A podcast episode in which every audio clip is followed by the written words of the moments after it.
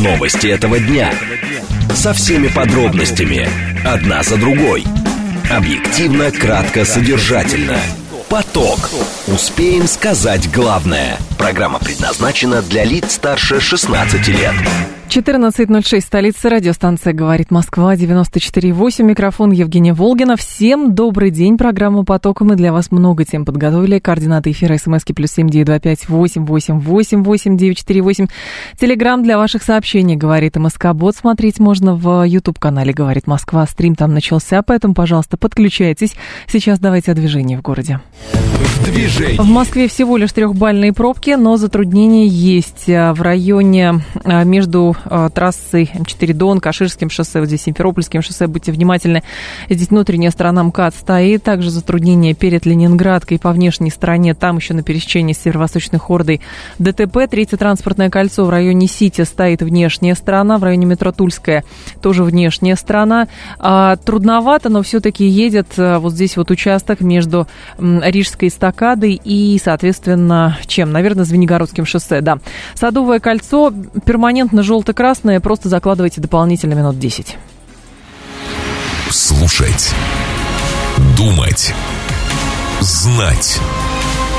Говорит Москва. 94 и 8 FM. Эм. Поток. Новости этого дня. Итак, Сергей Шойгу заявил о большом числе украинских пленных в последний месяц. Москва получила от Вашингтона предложение по контролю над вооружениями. Патриарх Кирилл заявил об угрозе потери русской идентичности из-за наплыва мигрантов. Яндекс начал тестировать запрет на подачу такси в места без стоянок. Наш умный парень сегодня научный сотрудник Центра арабских и исламских исследований Института Востоковедения ИРАН Григорий Лукьянов. Поток. Успеем сказать главное – Итак, Сергей Шойгу, министр обороны, заявил о большом числе украинских пленных эм, в последний месяц. По словам главы ведомства, многие из них сдались добровольно. Они рассказывают о плохом психологическом состоянии в подразделениях ВСУ. А, по мнению Шойгу, у украинской армии остается все меньше возможностей, на это указывает обстановка в зоне проведения СВО. Глава военного ведомства также рассказал о новых ЗРК, которые за пять дней сбили 24 самолета противника. Кроме того, министр обороны по поручению президента Владимира Путина вручил медали Героям России командиром бригад морской пехоты Тихоокеанского и Черноморского флотов, участвовавших в СВО. Геннадий Алехин сейчас должен с нами быть на связи, военный эксперт и полковник запаса. Геннадий Тимофеевич, здравствуйте. Э, добрый день, Евгения. Геннадий Тимофеевич, но я понимаю, что цифрами мы оперировать не можем, потому что подробно не говорят, какое, какое число сдалось, когда и вообще каково общее число э, сдавшихся в плен украинских солдат. Но все-таки, если Шойгу говорит, что большое число украинских пленных в последний месяц сдалось, чем это объясняется, о чем это может говорить? Э, ну, дело в том, что, естественно, число попавших в плен или сдавшихся в плен – ведь в плен по-разному можно попасть. Можно в силу тех или иных обстоятельств, а можно просто сдаться в плен. Естественно, украинская сторона об этом умалкивает. Зато э, авторитетные э, западные издания, в общем-то, дают приблизительную цифру оказавшихся в плену военнослужащих украинской армии. И где-то это число перевалило далеко за 20 тысяч. Вот. И в последнее время наметилась такая тенденция, я не скажу, что массовый характер она приобрела сдачи в плен, но участились случаи сдачи в плен на том или ином направлении. Почему? На мой взгляд, одна из причин кроется в том, э, что очередная волна мобилизации и призыв вооруженные силы Украины вот этих тероборонщиков, а это в основном мужики, которым за 40 и за 50, угу. они уже э, многое повидали, некоторые прослужили в рядах еще советской армии, и они понимают всю бессмысленность дальнейшего сопротивления. Поэтому они сдаются в плен потому что осознают, что э, для них это не какое-то позорное явление. Угу. Ну, скажем так, если проиграл значит признай поражение. Они уже люди с опытом, поэтому и сдаются. Тем более, э, знаете, э, в окопах э, так называемая солдатская молва или сарафанное радио, она работает стремительнее интернета и соцсетей. Угу. Они понимают, что к пленным отношение э, с российской стороны гуманное. Никто их не, не избивает, не издевается, наоборот оказывает помощь. И эти люди, оказавшиеся в плену, они уже сознают, что лучше им приносить пользу для восстановления своих же домов и жилищ, понимаете, лучше поработать на благо, как говорится, своего родного очага. Mm. Вот. И, естественно, здесь, конечно, в какой-то мере влияет наставление их старших товарищей из числа тероборонщиков. Это mm. первый момент. Так. Еще один немаловажный момент – большие разногласия в рядах вооруженных сил между представителями так называемых националистических батальонов и тероборонщиков, которые по мобилизации призваны. Вы понимаете? Они же видят, что тероборонщиков кидают на убой, а в основном э, представители нацбата э, находятся преимущественно в тылу им навязывается вот эта националистическая идеология. Ну, а люди же понимают mm уже, что к чему. Но, Геннадий Тимофеевич, это... да. да, э, я прошу прощения, по поводу этих людей, которые находятся в плену, они э, подлежат потом обмену, их возвращают, или они переходят на сторону вооруженных сил России, или это какие-то организуются лагеря, группы, и их направляют, не знаю, там, рыть окопы, восстанавливать какие-то населенные пункты или что-то еще. Какая работа с ними производится? По-разному. По-разному. Обмен существует. Кстати, на обмен идет украинская сторона. Меняют там 100 на 100, 150 на 150 раз. Во-вторых, естественно, с ними э, проводится соответствующая, так скажем, фильтрационная работа. Я вам больше скажу. Некоторые призывники из, э, э, из числа жителей Юго-Востока после соответствующей работы, там, собеседования, ну, по-разному это соответствующие органы ними проводят, они просят вступить в ряды вооруженных сил добровольцами – воевать на стороне уже российской армии. Такие случаи есть. Я не скажу, что это массовый характер, но такие уже случаи есть.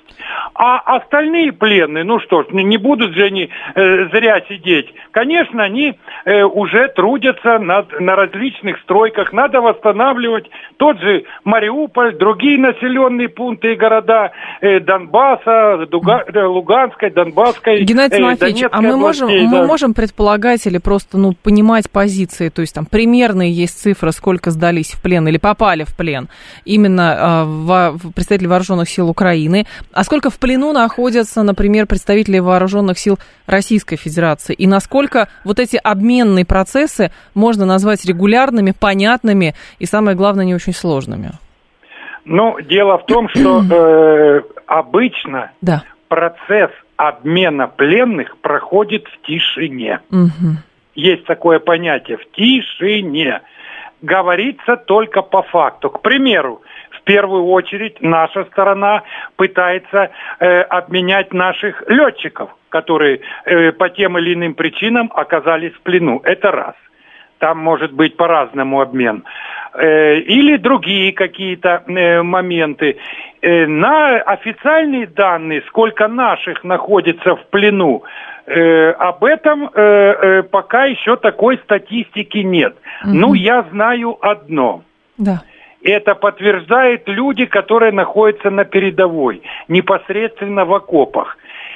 Они знают, что если попадешь в плен э, на ту сторону, то э, пощады там никакой не будет. Это издевательство, это унижение и так далее и тому подобное. Даже сами э, военнослужащие украинской армии, которые у нас уже оказались в плену, они говорят, слава богу, что вы попали к ВСУшникам, а не к нацикам. Вы понимаете? К националистам там э, это одно, а к вооруженным силам Украины там другое. Поэтому я к чему это говорю? Что да. вот такое расслоение, вот такая какая-то вражда уже наметилась очень серьезная между нацбатами и представителями вооруженных сил Украины. Понятно. Это касается и вопросов плена. Спасибо большое, Геннадий Тимофеевич. Вас благодарю. Геннадий Алюхин был с нами, военный эксперт, полковник запаса. А по поводу числа сдавшихся в плен, есть вот статистика 28 а, сентября по ТАССу я читаю, около 10 тысяч украинских военнослужащих уже сдались в плен, но здесь речь идет о чем? Используя радиоволну 149.200 «Волга», которая работает с середины лета, э, говорит представитель ТАССа, что сейчас уже более 10 тысяч украинских военных выбрали жизнь и воспользовались этой частотой, чтобы сдаться в плен. Пленные накормлены, им оказывается вся необходимая медицинская помощь. Уточняет представитель, что в последнее время число сдающихся в плен растет. Происходит в том числе благодаря благодаря э, пророссийскому подпулью, представители которого размещают информацию о возможности сдачи в плен в зоне проведения специальной военной операции в городах подконтрольных вооруженным силам Украины. На работе но уже были случаи, когда украинские бойцы выходили на эту частоту и сдавались в плен целыми группами. Радиоволна, на которую можно выйти с любой цифровой рации, используется для того, чтобы украинские военнослужащие могли сообщить о своем желании сдаться российским военным. Для этого им необходимо выйти на связь с позывным «Волга». Заработал данный проект с середины лета. Но при этом, при этом были сообщения, сейчас даже я его найду, тоже от 28 сентября, что ВСУ под видом сдачи в плен пытались взять штурмом позиции отряда российских э, войск в ЛНР. Об этом сообщил ТАССу командир батальона с позывным «Зенит». То есть, с одной стороны, да, работают какие-то организованные группы по тому, чтобы а, узнать, если есть среди украинских военнослужащих те, кто хотят сдаться в российский плен, им предоставляется такая возможность, но при этом а, существует, конечно же, еще и опасность э, в том, что под видом а, пытавшихся сдаться в плен, значит, под видом тех, кто якобы пытается сдаться в плен, как раз э, организованные группы ВСУ или каких-то батальонов отдельных как раз, э, соответственно, пытаются атаковать какие-то российские позиции. Внимание! Говорит Москва. 94 и 8 FM. Эм. Поток. Успеем сказать главное – Москва получила от Вашингтона предложение по контролю над вооружениями. По словам замглавы МИДа Сергея Рябкова, документы уже изучаются. Сегодня эти новости были с пометкой «срочно» вообще во всех изданиях, но смысл в чем? А, он, Рябков говорит, что в форме non-paper, а, то есть в письменном формате, а, не в письменном формате, но в виде неофициальной памятной записки, значит, в предложениях нет элементов новизны, это известная позиция против, э, просто она сведена воедино. Мы в спокойном ключе изучаем и в должный момент американцам ответим, добавил дипломат. США неоднократно нарушали положение договора о сокращении стратегических наступательных вооружений. Так, в феврале текущего года Вашингтон объявил пусковые установки баллистических ракет, подводных лодок и тяжелые бомбардировщики неспособными нести ядерное оружие. Весной Госдеп сообщил, что не будет передавать сведения о развернутых боеголовках и их носителях носителях российской стране. Ну и, соответственно, вот есть некая бумага, некая записка, а, которая, соответственно, а, сейчас должна от Соединенных Штатов Америки, где вот предлагается сделать что-то, договориться о чем-то. Мы на эту тему сегодня в «Револьвере» поговорили с Ростиславом Мыщенко, президентом Центра системного анализа и прогнозирования. Давайте этот фрагмент послушаем, останется время, обсудим. Ну, в принципе, предложение Соединенных Штатов... Чуть поближе к микрофону, Предложение пожалуйста. Соединенных Штатов о том, каким образом мы можем с ними перейти в режим мирного сосуществования до тех пор, пока они опять не решат начать войну. А что вдруг сейчас американцы стали инициаторами этого? Ну, во-первых, не вдруг сейчас, они на протяжении уже последних, наверное, полутора лет периодически забрасывают информацию о том, что можно было бы на время и помириться. Э, кстати, когда мы предлагали в декабре провести переговоры, они же на переговоры тоже согласились, только угу. они не приняли наше предложение. А вот сейчас у них, во-первых, на носу Китай. А, вот, а Китай, судя по всему, к войне уже подготовился. И не думаю, что он будет очень сильно тянуть, потому что на ближайшие два года э, у Соединенных Штатов и у Тайваня в планах резко увеличить обороноспособность острова. Значит, ну, дальше будет сложнее. Угу. А как Си Цзиньпин, учитывая, что он значит, сломал э, Деновскую систему и пошел на второй десятилетний, ну не десятилетний срок, на два вторых пятилетних. Значит, у него как раз э, к концу второго пятилетнего срока, вот он недавно начался, ну, то есть третьего пятилетнего срока, да, да? Значит, к концу третьего пятилетнего срока у него э, будут очередные его, так сказать, выборы, да, в узком кругу, но все равно выборы, и он должен показать какой-то результат. Причем, поскольку он опирается именно на сказать, партию войны, да, может, партия войны это громко сказано, да, но, по крайней мере, на достаточно радикально настроенные слои китайского руководства, то, соответственно, ему необходимо и э, результат показывать угу. именно такой э, заметный, да, то есть нельзя сказать, что, ну, вы знаете, тут мы тут с Тайванем резко улучшили отношения. Надо вопрос решать окончательно. Так. Соответственно, ну, американцы это тоже прекрасно понимают, они же наращивают и свои силы в Тихом океане. И считать они умеют, и понимают, что китайцы считают. И считают темпы. Значит, в какой период, когда Германия начинала Первую мировую войну, тогда, когда она посчитала, что соотношение сил между ней и потенциальными противниками угу. для нее наиболее оптимально. Не то, чтобы она всех превышала, да, но дальше будет хуже. Потому что дальше развивается там, российская программа вооружений, там, э, британцы опережающими темпами строят флот и так далее. Значит, дальше будут, их позиции будут ослаблять. Поэтому именно в этот момент. Ну, американцы тоже понимают, что китайцы будут искать тот момент, который наиболее выгоден для них, а ну, да. китайцы понимают, что американцы будут искать тот момент, который наиболее выгоден для них. Значит, и это происходит вот буквально в ближайшие, кстати, пару-тройку лет, когда они, у них есть, кстати, возможность еще как-то там поиграть, а скорее всего даже меньше, года, может быть, два. Потом совершенно неожиданно для американцев кризис на Ближнем Востоке, причем не просто кризис, а сплошной тупик для них. Э, когда и в него, в него и втягиваться необходимо, и втягиваться нельзя. И, надо как-то из этого дела выходить, и для этого нужны ресурсы. А это же все растягивается. Ну и понятно, что Украины все равно не будет. Хоть чучелом, хоть тушкой, хоть так, хоть эдак, но все равно не будет. Так почему бы не сдать ее заранее, не договориться с Россией? Э, но при этом выторговать какие-то бонусы и преимущества. А здесь тогда кто основной э, кто в основе торг-то будет вести по поводу Украины? Это же как ну, бы так, то, что нам, нас в основном смотрите, интересует. Смотрите, мы-то с ними, скорее всего, торговаться и не будем. Да? Да, потому что уже неоднократно им говорили, ну, ваши предложения нас не устраивают. И поскольку изначальные предложения, как вы знаете, были отведения инфраструктуры НАТО в границе 97 года, она только наращивается на наших границах. Вот в том-то и дело, вот. да. И я себе лично не представляю, как американцы сейчас могут просто развернуться и сказать, да, знаете, действительно, погорячились, уходим. Ну, значит, какое-то шаткое, шаткое перемирие какое-то, наверное, да? Да нет, ничего не будет, просто ну, вот они прислали, у нас наши изучат. Значит, ну, изучат и изучат, все, и на этом дело закончится. Но мы же тоже заинтересованы в том, чтобы конфликт чрезмерно мы, конечно, долго не длился. Мы, конечно, заинтересованы, чтобы он долго не длился. Но, во-первых, мы заинтересованы победить, раз уж мы его начали. Да. Потому что начать потом сказать, вы знаете, мы э, решили его проиграть, чтобы он долго не длился, это как-то бессмысленно, наверное. А вот, э, потом, э, помимо нас, американцы есть еще украинцы. А они вообще-то не собираются капитулировать. Угу. И даже если, даже если американцы прекратят им поставки вооружений, то это же не значит, что они капитулируют прямо завтра. У них все равно какой-то период еще Остается, возможности да. есть да, посопротивляться. А это значит, что их надо добивать все равно. Ну, то есть, когда вот э, сидят наши эти самые пикейные жилеты, да, и говорят, ну, куда бы нам дойти? То ли до Днепра, то ли до Днестра, может, вообще никуда не надо, может, вообще на Волгу отступить. Э, они вообще-то не понимают, что с той стороны тоже враг.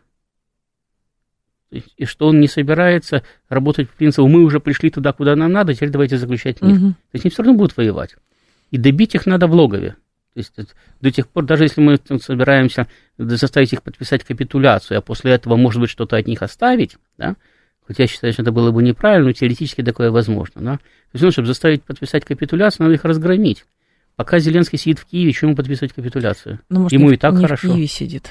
Может, он Формально. Не, может быть, он и не в Киеве сидит, да, даже если он будет сидеть во Львове. Опять-таки, чего ему подписывать капитуляцию? Угу. Ну, вроде бы все нормально, да, можно, можно еще 20 лет рассказывать, что мы сейчас перейдем в контрнаступление.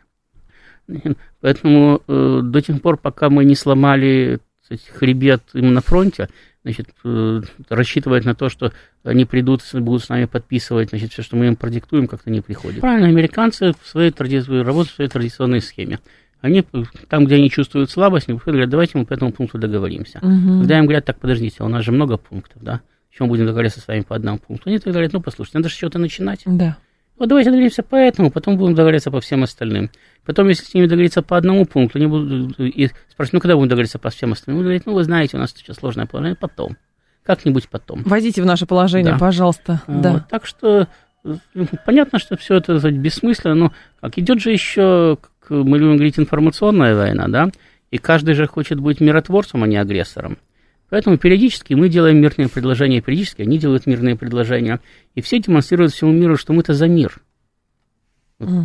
Что американцы сейчас делают? Они показывают, вы знаете, вот смотрите, мы же прислали предложение в Москву, прислали. Да, да. Ну, обсудить их надо, потому что мы же за мир, за мир. Вот, а видите, они отвергли. Ну, потом мы в очередной раз скажем, что у нас наши предложения на столе лежат. Все же, все же мы же известны, предложения наши.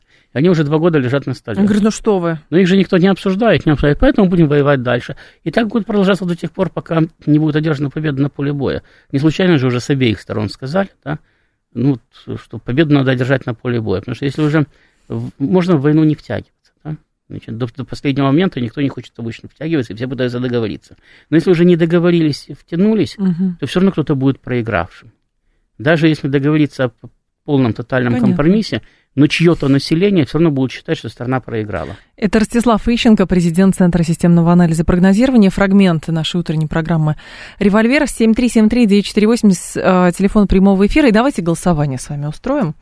А, вы считаете, что вот эта записка, причем это просто записка, которую передали американцы российскому МИДу, вы считаете, что это доказательство каких-то сдвигов, то есть лед тронулся, как будто бы, как будто бы Соединенные Штаты Америки предлагают действительно начать обсуждать э, какие-то вопросы по стратегической стабильности, то есть, может быть, воинствующий тон с обеих сторон э, меняется, и вы говорите, что это записка тому подтверждение, да.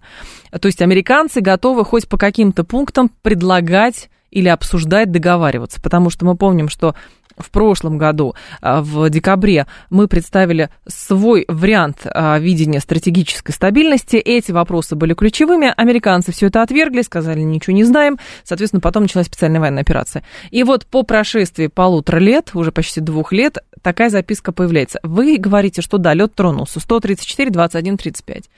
134, 21, 36, вы считаете, что это формальность? Или же, ну, как бы позиция вот Ростислава Ищенко такая, что где американцы могут почувствовать какую-то слабину, вот они предлагают по этой, по этой части договариваться, но стратегически, по факту, ничего не происходит, потому что все будет решаться на поле боя. 134, 21, 36. Итак, 134, 21, 35. Вы говорите, что что-то а, происходит, а, лед тронулся, соответственно, американцы предлагают хотя бы начать договариваться о чем-то. 134, 21, 35. И 134, 21, 36. Вы говорите, что это какая-то формальность, Филькина грамота и ничего нового, потому что американцы прекрасно знают российскую позицию, позицию, и, соответственно, зачем посылать, причем официальную позицию, закрепленную на бумаге, а зачем тебе посылать какую-то записку, в которой есть видение или предложение что-то там обсудить, но в отрыве от того, что происходит. Рябков, кстати, тоже об этом сказал, что в этих документах почему-то давайте о стратегической стабильности, но не будем а, затрагивать все текущие а, очень важные вещи. Голосование идет, новости начнутся, после новостей подведем итоги. Новости этого дня. Со всеми подробностями. Одна за другой. Объективно, кратко, содержательно. Поток. Успеем сказать главное. 14.36, столица радиостанция «Говорит Москва». У микрофона Евгения Волгина. Мы продолжаем итоги голосования Итоги голосования следующие. 16% а, проголосовавших слушателей говорят, что все-таки лед тронулся. И действительно, вот эта записка от американцев нашему МИДу с предложением обсудить вопрос стратегической стабильности, начать обсуждать, это вот про что-то, что как бы градус накала, он немножечко падает.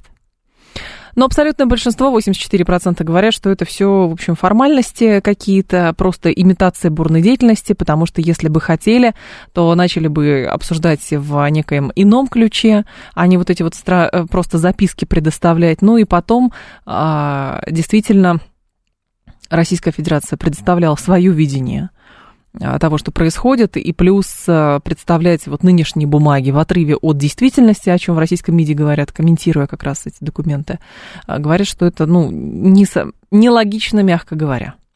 Слава говорит, каким образом будет все в границах 97 -го года, если уже Финляндия и Швеция вступили в НАТО, а разве ставились цели уничтожения Украины как государства?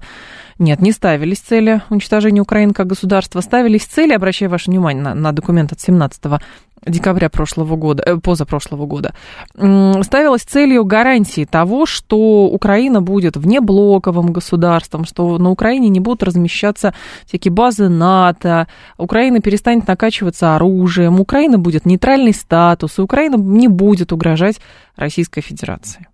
Вот. А Финляндия и Швеция, которые вступили в НАТО, понятно, что это новый как бы новое вводное, но при наличии в базе вот этого документа там много всего того, что можно обсуждать, на основе чего можно договариваться, на основе чего можно давать гарантии. Потому что Финляндия и Швеция, как уже говорят, и так, и так бы могли в какой-то момент вступить в НАТО, просто потому что блок НАТО должен расширяться.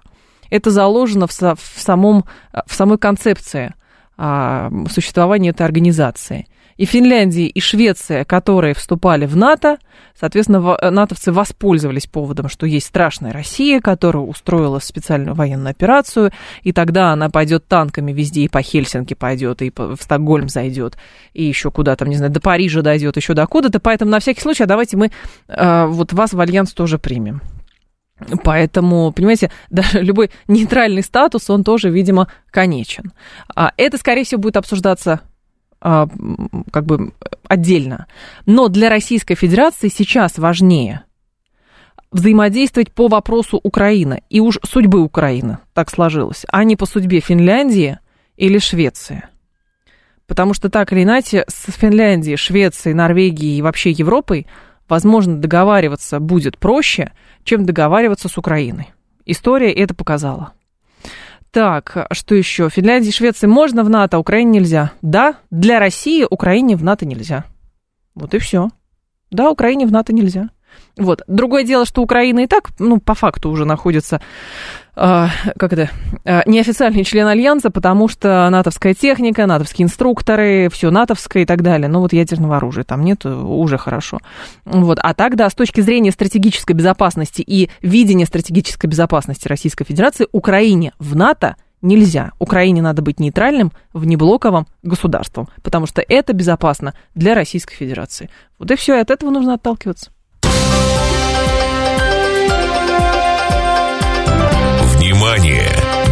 Говорит Москва.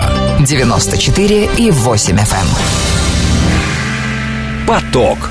Успеем сказать главное – Патриарх Кирилл заявил об угрозе потери русской идентичности из-за наплыва мигрантов. Представители церкви выразил обеспокоенность долгосрочными последствиями привлечения в страну дешевой рабочей силы из-за рубежа.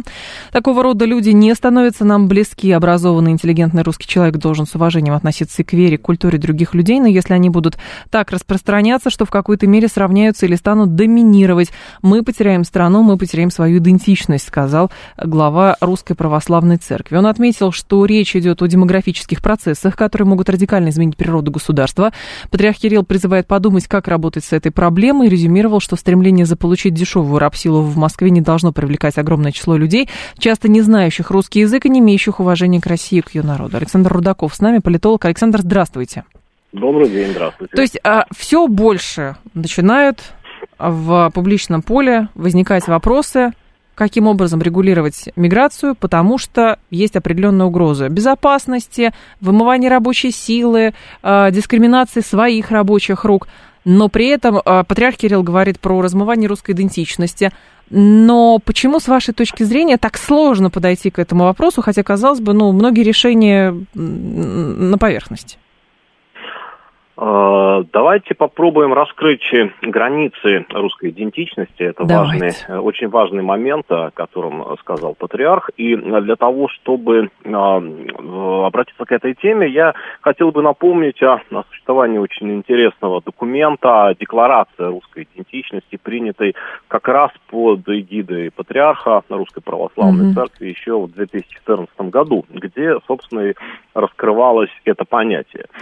Там говорилось о достаточно широком э, спектре факторов, среди которых э, важное место занимает русский язык. Это основа нашей идентичности, основа нашей культуры. Это язык Пушкина, Достоевского, язык передовой науки первого человека, покорившего в космос. Это, конечно, религиозная идентичность, как минимум уважение к религиозной традиции своего народа, его духовному наследию, хранительницей которого является Русская Православная Церковь. Это историческая память, поскольку национальное самосознание, оно неизбежно означает солидарность с судьбой своего народа и с историческими событиями, которые ее определили, такими как крещение Руси, Куликовская битва, одоление смуты и, в первую очередь, победа в Великой Отечественной войне.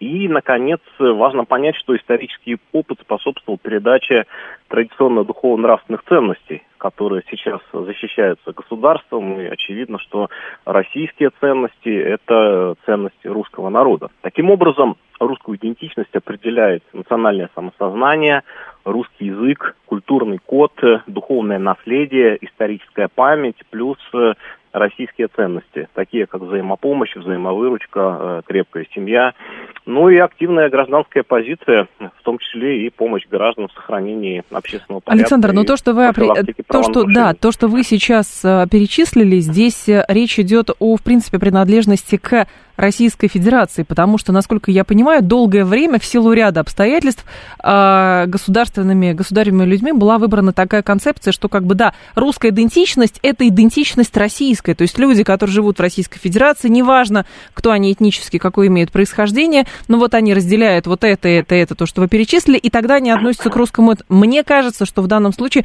патриарх Кирилл говорил несколько не о российской, а именно о русской этнической идентичности. Не совсем так, не совсем так, потому что есть понятие общегражданская российская идентичность, цивилизационная.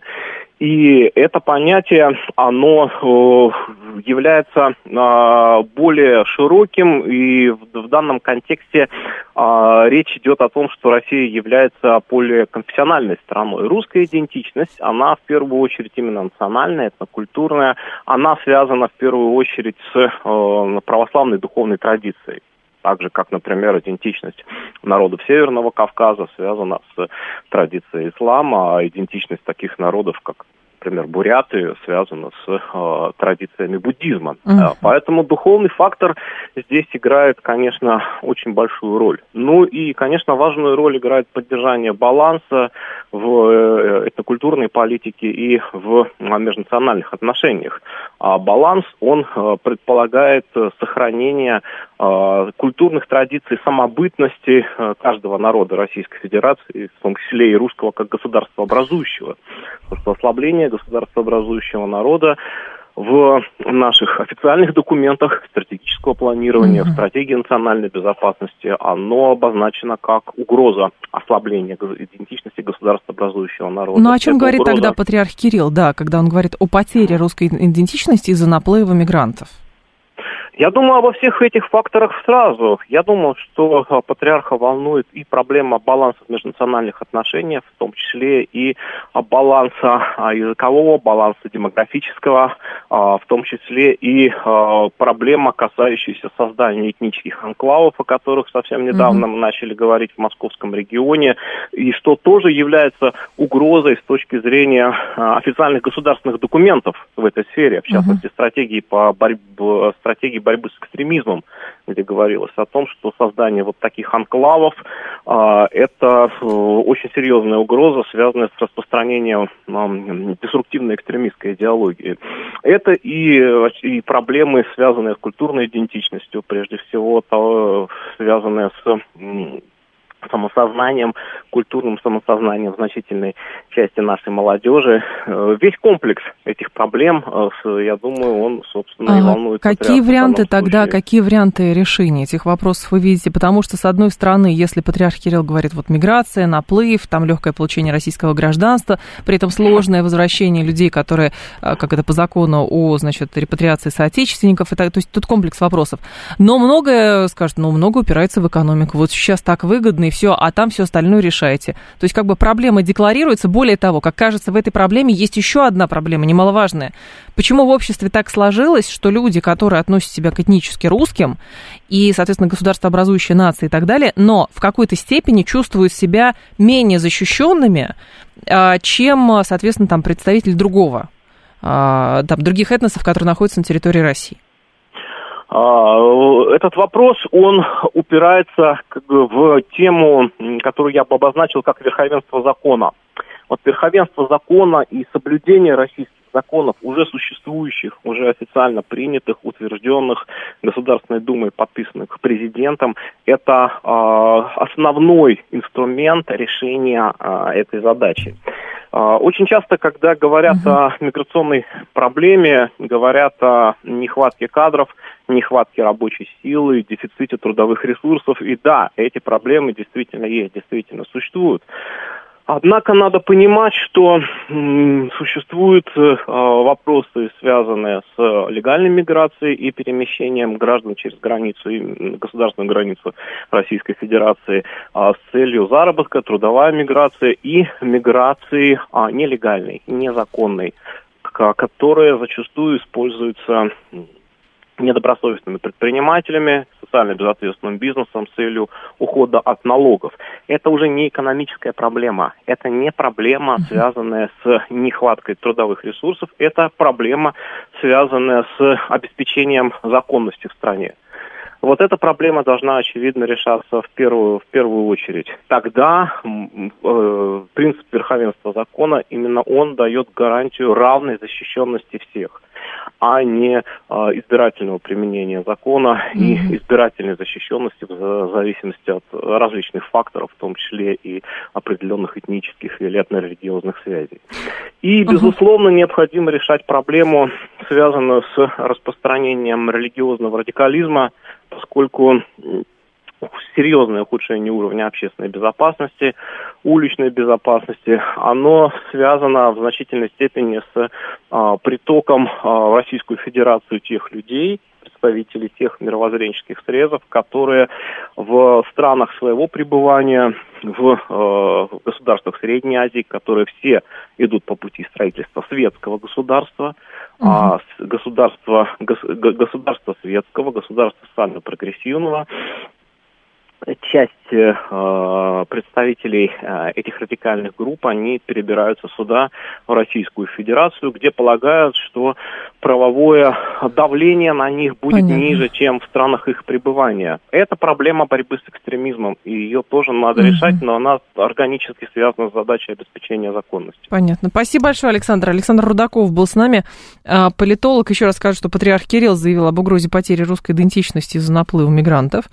А, говорит, что это демографические вопросы, вопросы культуры, и, соответственно, их нужно решать. И он говорит следующее, что образованный, интеллигентный русский человек должен с уважением относиться и к вере, и к культуре других людей, но если они будут так распространяться, что в какой-то мере сравняются или станут доминировать, то мы потеряем страну, мы потеряем свою идентичность. Здесь, наверное, важно еще отметить, что, соответственно, образованный, интеллигентный русский человек и так относится с уважением и к вере, и культуре других людей. Важно, чтобы еще другие люди, которые как живут на территории России, так и приезжают в Российскую Федерацию по каким бы то ни было вопросам, тоже относились бы с э, уважением, а, соответственно, к культуре, к вере и вообще к а, жизнеустройству людей, которые живут в Российской Федерации испокон веков. Внимание! Говорит Москва. 94 и 8 FM. Эм. Поток. Успеем сказать главное. Яндекс начал тестировать запрет на подачу такси э, в места без стоянок. Суть в чем? Теперь будет предлагаться пассажирам пройти до места с разрешенной стоянкой для посадки. Новую функцию ввели в тестовом режиме на нескольких улицах Москвы со сложными условиями для остановки. Если машину вызвали в точку, где остановка запрещена, пассажиру придется дойти до места разрешенной стоянки. Об этом РБК рассказали несколько источников на рынке такси, подтвердили в компании. В Москве есть несколько оживленных улиц, где стоянка автомобиля запрещена, например, Новый Арбат. Если пользователь пытается э, заказать туда машину, приложение предложит ему пройти несколько метров до точки, где ограничений на стоянку машин нет. Роберт Ян с нами, транспортный аналитик. Роберт, здравствуйте. Добрый день. Скажите, пожалуйста, а если сравнивать интенсивность заказа такси а, ну, в какой-то точке с наличием мест для этого такси, а, не создается ли проблема для тех людей, которые вызывают это такси? И, соответственно, для ну, самих таксистов? Здесь проблема не в этом, на а самом деле. Проблема в том, что в Москве, в принципе, внутри даже третьего транспортного кольца очень мало разрешенных мест для остановки транспорта легкового вообще. Угу. Для такси никаких льгот специальных нет в этом плане. То есть э, легковой такси обычный транспорт, он либо имеет право остановиться в определенном месте, либо не имеет права. Какую бы точку ни поставил пассажир, он может оказаться, что там просто нельзя стоять. Вот, например, если берем Садовое кольцо, да. на Садовом кольце, внутри Садового кольца нельзя нигде остановиться, кроме платной стоянки. У легкового такси нет никаких льгот Э, по размещению, соответственно, а э, стоянок такси, ну, их, их катастрофически сокращается все пос последние годы, и в центре, где везде, где нужны как раз эти стоянки для туристов, их уже практически не осталось. Поэтому здесь без э, участия властей э, городских проблему нельзя решить. Как, что бы агрегатор так. ни делал, водителю просто негде остановиться. А какие решения могут принять власти, с вашей точки зрения? Э, нужно вернуть инфраструктуру э, такси, которая предусмотрена правилом дорожного движения. Э, значит, uh-huh. нужно э, дать возможность, э, прежде всего, автомобилям такси э, право останавливаться на остановках, как минимум. Нужно дать возможность такси останавливаться возле культурных мест, ну, то есть э, спортивных, э, там, досуговых и так далее. Нужно вернуть автомобили такси на полосы для автомобильного транспорта. На большинстве полос автомобильного транспорта в Москве такси двигаться не могут. В смысле, выделенные полосы вы имеете выделенные в виду? полосы, Так да, они же едут полосы. по выделенным полосам. А, в будни а, на большинстве магистральных угу. радиальных полос такси может двигаться только как легковой автомобиль, только в выходной Понятно. день, а в будни не может.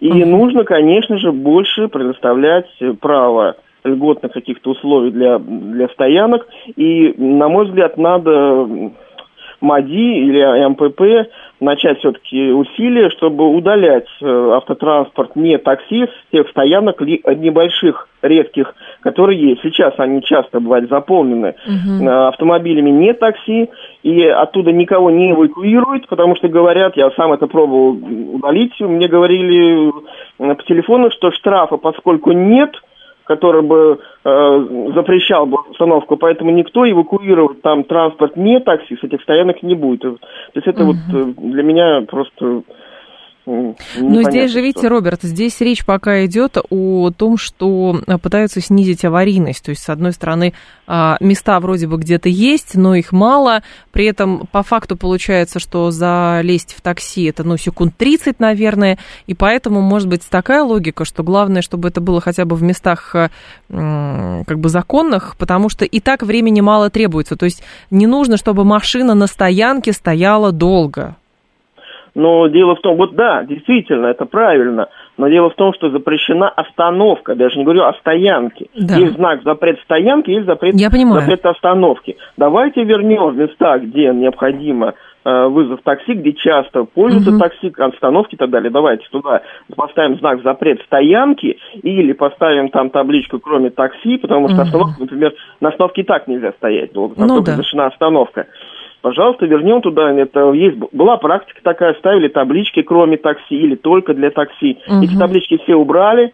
Так. Э, это эксперимент был на, на Киевской площади, там такие таблички были.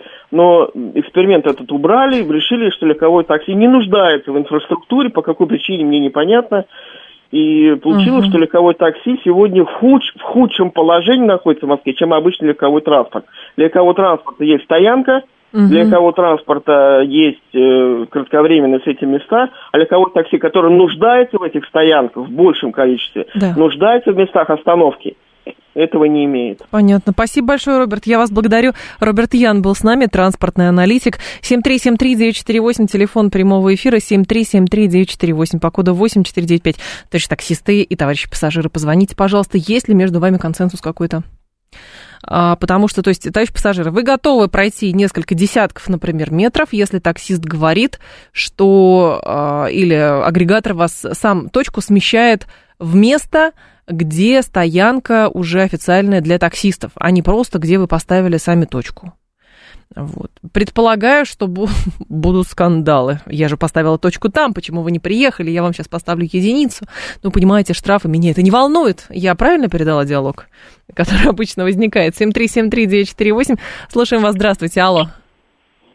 Алло. Добрый день, Евгения, спасибо за эфир. Да, здравствуйте. здравствуйте. такси. Так, рассказывайте вашу боль. Ну, например, вот половина оценок плохих, это именно из-за того, что ты не высаживаешь человека не там, где он просит, а объясняешь ему, что это создаст помеху для других участников движения. Ну, просит, оставите вот здесь. Угу. Либо ставят прямо на перекрестке тоже, там ждут, ожидают. Ну, то есть, прямо вот на перекрестке, да. на углу. То же самое, проезжаешь мимо, приходит претензии, типа, а почему остановились? Он объясняет, что я, извините, не из Бишкека, и так научен есть, что везде остановиться по мановению руки пассажиров. Ну, то есть люди вам снижают... Но с вашей точки зрения, вот это вот э, новые правила, которые тестирование, для вас это благо будет? Что точка будет автоматически, я так понимаю, смещаться в то место, где вы можете встать? Вы знаете, я часто как бы звоню, пишу людям, где вы находитесь, и пытаюсь объяснить, что надо пройти. Но многие люди воспринимают это, я же вызвал такси, вы понимаете? Я понимаю. Я вас понимаю. метров, это просто, вы что, как это? Я же вызвал. Это... Да, спасибо большое. Вот боль таксист. Я прекрасно вас понимаю. Я прекрасно вас понимаю, и мне кажется, что во многом это, конечно, будет какая-нибудь патетика или пафос, но надо быть, наверное, более сострадательными друг к другу, что ли, понимая, что и так все взвинченные, а еще движение в городе взвинченное, а еще парковок не хватает в городе, и, соответственно, стоянок тоже мало где, ну, поэтому, ну, войти в положение, и, соответственно, ну, пройти куда-то, почему нет? 7373948, телефон прямого эфира, и к, сейчас к подъезду вроде можно такси подъехать, Соня говорит, к подъезду подъезду, да, но мы говорим с вами про места, где нельзя вообще останавливаться, даже там Садовое кольцо, какое-нибудь места вот э, на протяжении Нового Арбата или еще где-то, понимаете. Так, обязательно убрать эти такси из дворов, зла не хватает на них. А, я, вы знаете, предположу, слушайте, не понимаю ваш ник, а, предположу, что некоторые машины такси стоят в ваших дворах просто потому, что у вас соседи таксисты, и это их личная машина, и они эту машину ставят во дворе. Имеют право мне кажется. Другое дело, что если ваш двор используется как отстойник, это другой разговор, но и как эту проблему решать, не представляю. Не люблю я таксистов, ездить не умеют, хамят, много их очень везде, но это постоянно, что их обижают, говорит Костя. Костя, так это делают не только таксисты, понимаете, обижают, хамят и ноют вообще люди везде, к сожалению. Но вот такие появляются. И среди таксистов есть очень приличные люди, очень капризные люди. И среди других участников движения тоже есть очень капризные люди, есть очень приличные люди. И среди пассажиров есть очень приличные люди, очень капризные люди. Поэтому единственный вариант какой? Чтобы до мордобоя дело не доходило, чтобы все-таки вы из точки А добрались в точку Б, можно, наверное, как-то пытаться договориться, если уж такие условия сейчас есть, и прям совсем стерильных условий невозможно создать, чтобы были довольны вообще все. 15 часов новости мы продолжим.